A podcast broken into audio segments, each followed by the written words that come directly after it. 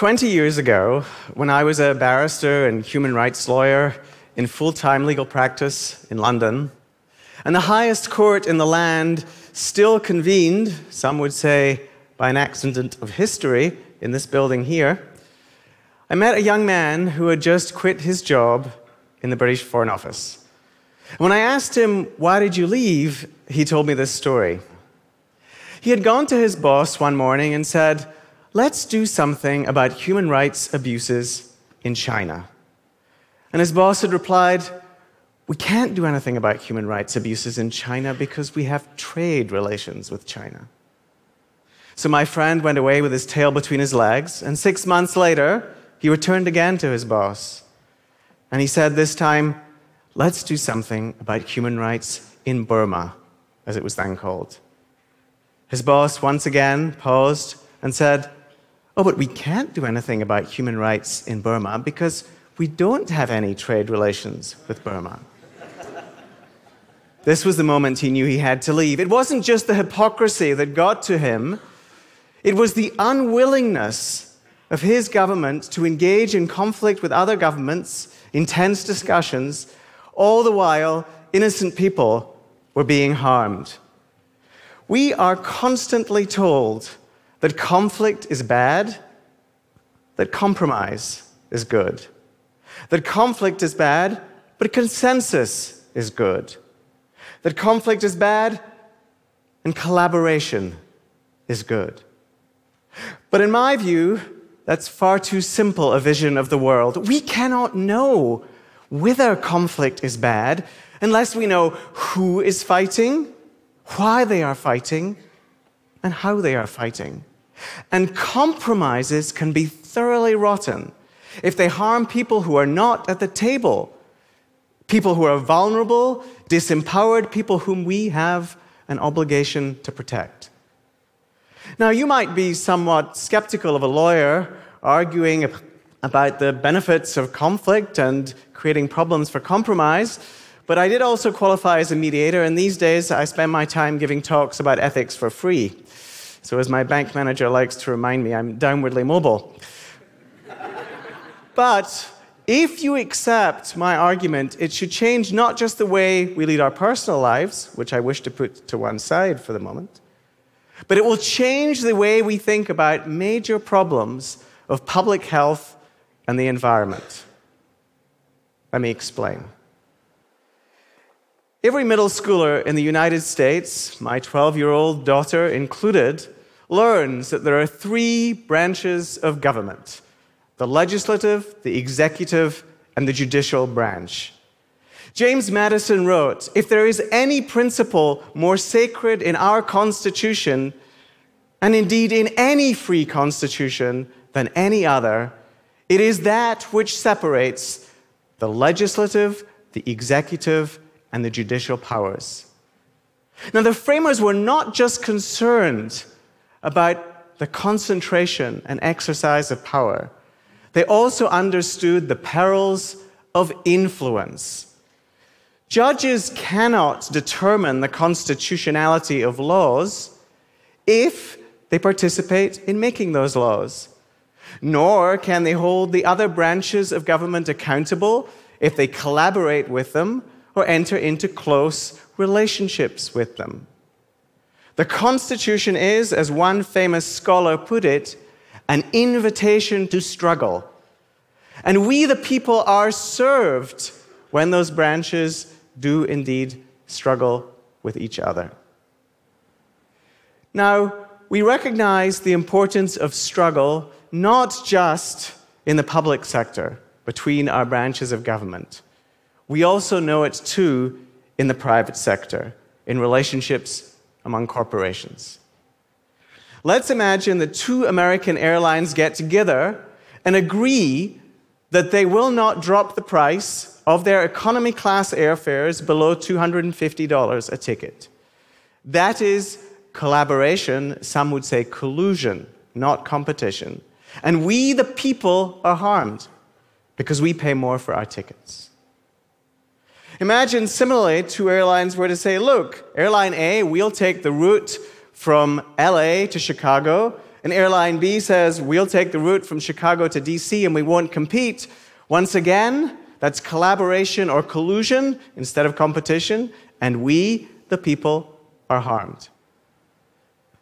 So we understand the importance of struggle when it comes to relationships between branches of government, the public sector. We also understand the importance of conflict when it comes to relationships among corporations, the private sector.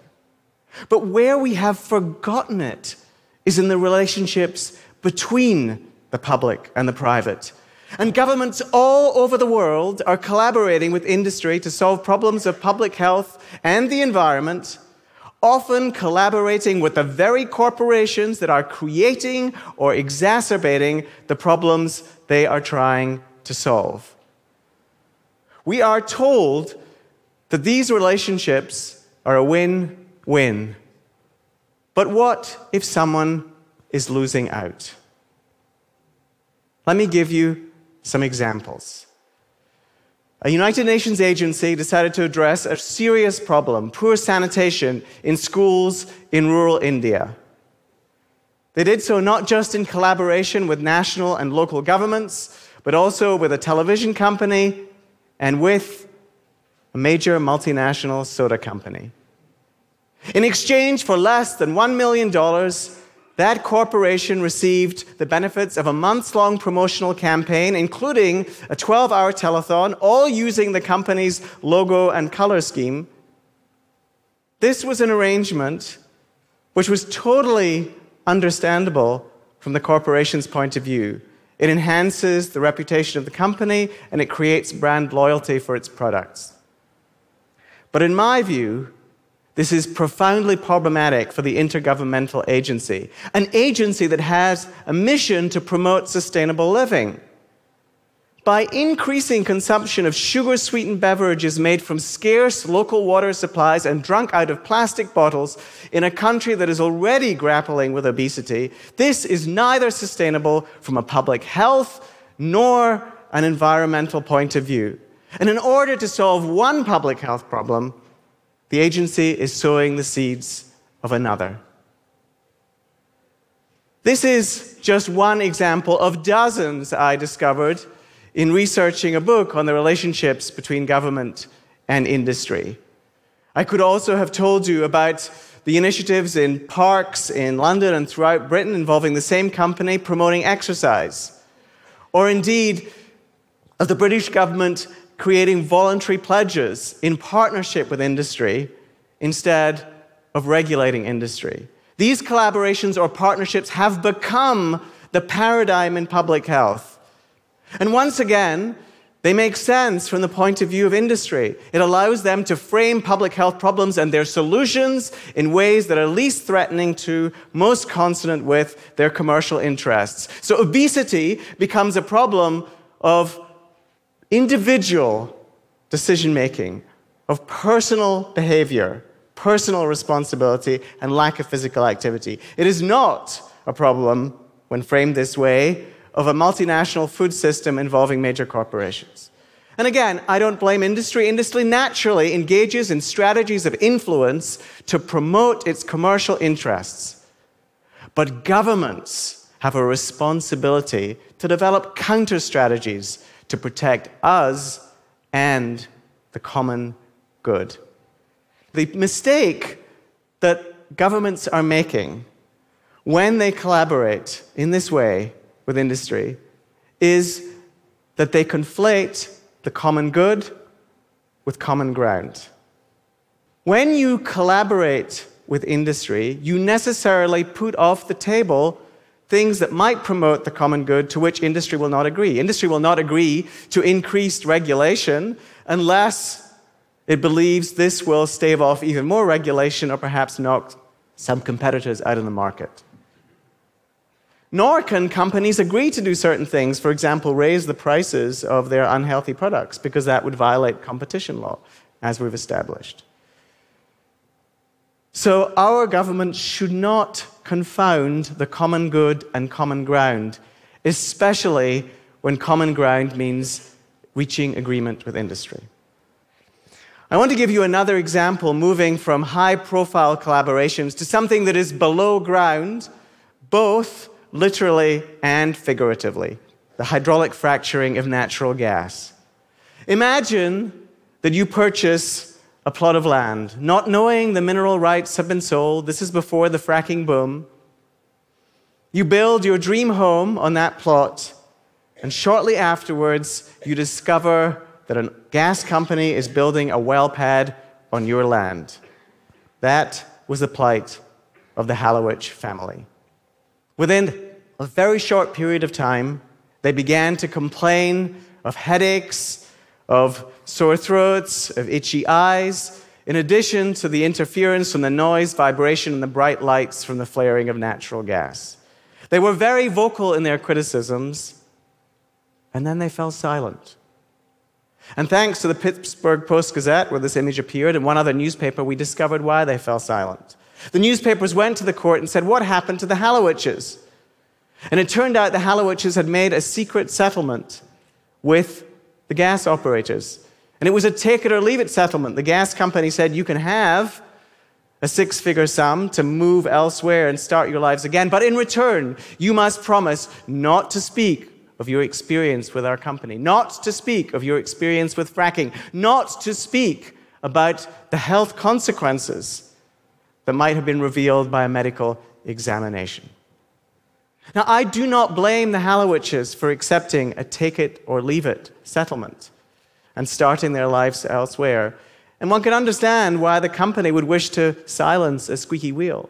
What I want to point the finger at is a legal and regulatory system, a system in which there are networks of agreements just like this one, which serve to silence people and seal off data points from public health experts and epidemiologists, a system in which regulators will even refrain from issuing a violation notice in the event of pollution if the landowner and the gas company agree to settle.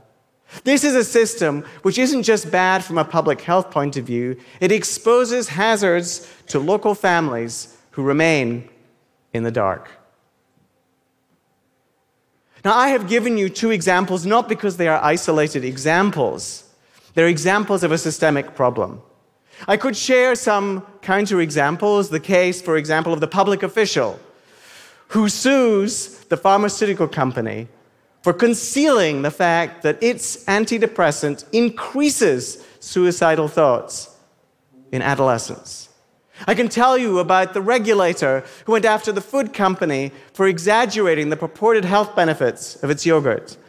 And I can tell you about the legislator who, despite heavy lobbying directed at both sides of the aisle, pushes for environmental protections. These are isolated examples, but they are beacons of light in the darkness, and they can show us the way. I began by suggesting that sometimes we need to engage in conflict. Governments should tussle with struggle with, at times engage in direct conflict with corporations. This is not because governments are inherently good and corporations are inherently evil. Each is capable of good or ill. But corporations understandably act to promote their commercial interests.